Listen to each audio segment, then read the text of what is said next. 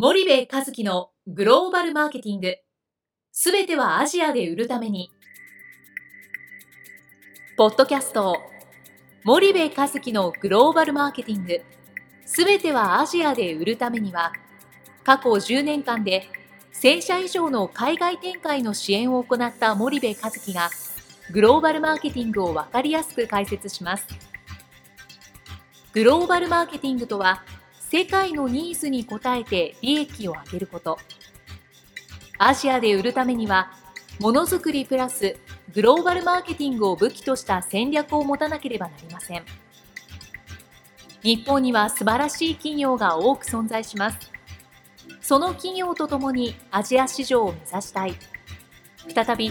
ジャパンアズナンバーワンと呼ばれる時代を作りたい。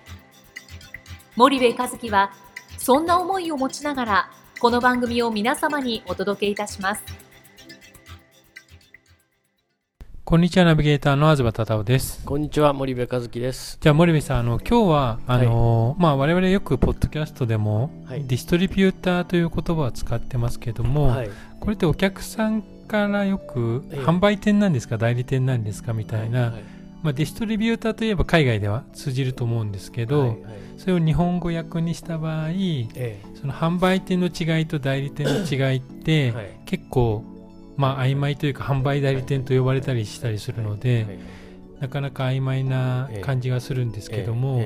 我々が言うディストリビューターってどういったことなのかっていうのを少しちょっとご説明いただければなと思ってるんですが。あのいい題材だと思うんですけど、はいあの僕このポッドキャストで一貫してディストリビューターっていう呼び方をしてると思うんですけど、はい、ディストリビューターって販売店なんですね、で代理店ではないと、はい、で日本では、えーと、販売店と代理店の区別ってそんなに明確にしていなくて、まあ代理店さんとか、はい、どちらかというと販売店さんというよりも代理店さんって言った方がなんか位が高いというか、まあまあ、なんとなくそんな感じしますよね、そんなイメージがあってあまり区別なく、いやうちの代理店がとか、うんうんうん、あ言われていると、うん、ただこれ海外に行くとあの代理店と販売店っていうのはもう明確に機能が違っていて、で法律的にも全く違うのね、はい、でえっと、代理店っていうのはエージェンシーってあの言われていて、はい、でえー、一方で販売店というのはディストリビューターと言われていると、でじゃあ何が大きく違うのかっていうとその代理店契約とかっていうと agency agreement、はい、で販売店契約は distributor agreement になるわけなんだけど、このエージェンシー代理店契約っていうのはあくまで、うん、あの principal、はい、メーカーのこと、まあ、 principal っていうじゃないですか、はい、 principal と、えー、その代理店の間で結ばれる代理店契約なんだけど、うんうん、例えば代理店が、えーとまあ、他社に売りました。はい、でその他社に売ったっていう行為そのものはプリンシパルのために代理店が代理で仲介して売ってくれてるので、うん、仮に他社から、えーと代金の回収ができなかった場合えー、この債権のリスクっていうのはプリンシパル側にあるんだよね。だからあくまでプリンシパルに代わって売ってくれてる、はい、要は代理してくれてるっていう意味なんですよ。で一方で販売店の場合はプリンシパルから商品を一旦買って、はい、でそれを己のリスクによって第三者の他社に売るので、うんうん、基本的にはプリンシパルと販売店の売買っていうのはもう売買した時点で完了してるわけですね、はいはい、販売店がそれを売れなくても、うん、それを売ったんだけど代金が回収できなくてもプリンシパルは関係ないと、うん、こういうそういう大きな違いが、まあ、あの実はあって、はい、で日本の企業消費財メーカーなんかが、えー、海外で、えー、使っているのはディストリビューター、うん、まあ、つまりは販売店なんですよね。うんうん、でここがあの結構混同して代理店代理店って言ってると例えば通訳を返した時とかにね、はい通訳は代理店なんでエージェンシーっていうわけなんでで、ね、で蓋開けてみたらおいおいこっちは販売店契約したかったのに、向こうは代理店契約だと思ってるよ、はい、みたいな、大きな過ちを犯すことがああると、はい、いうことなんでここは非常にあの重要なポイントなんですよね。で僕はそれを混同したくないんで日本だと販売代理店とかね、はいはい、販売店なの代理店なのどっちなの？みたいな。なので、えっと、総じて、その、総じてじゃない、まあ、あの、えー、一貫してそのディストリビューターという言い方をしていると。いうのが実は理由なんですけども、ね、はい、そうするとまあ大きく機能がもう違うということなんですかね。なんでここは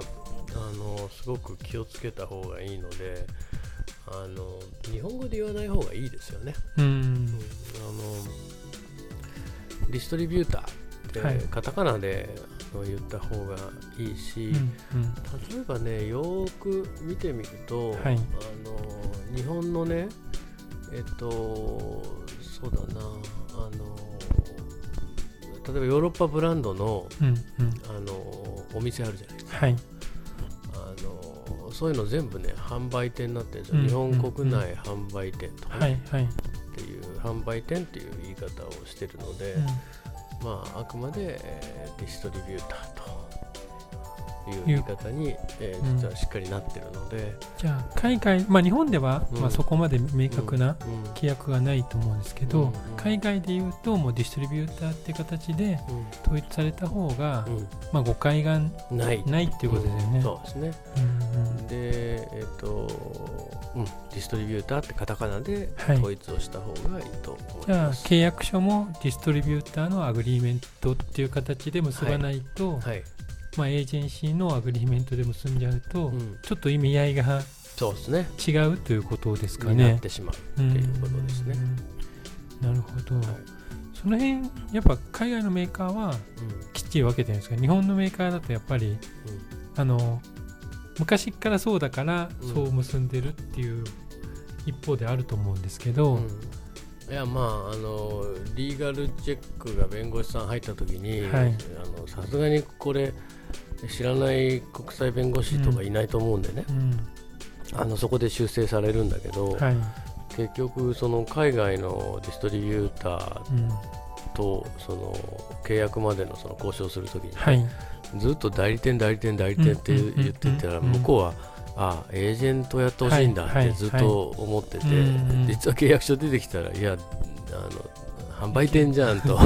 ディストリビューターじゃんと、はい、いうことにもあのなりかねないし、はい、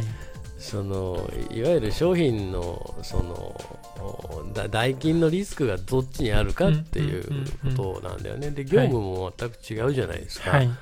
あのエージェントとそ、のディストリビューターっていうのはね、はい、だからあのそこは本当にあのディストリビューターっていうカタカナで統一するのが一番いいと思います。わかりました。じゃあ森部さん今日はありがとうございました。はいありがとうございました。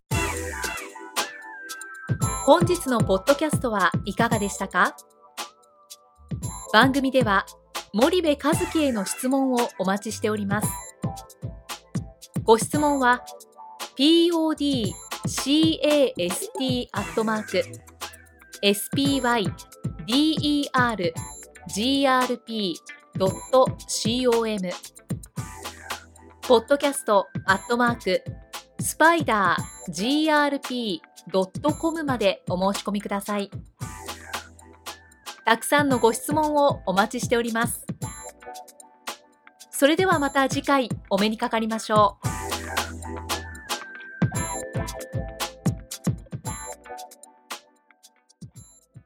森部和樹のグローバルマーケティング。この番組はスパイダーグループの提供によりお送りしました。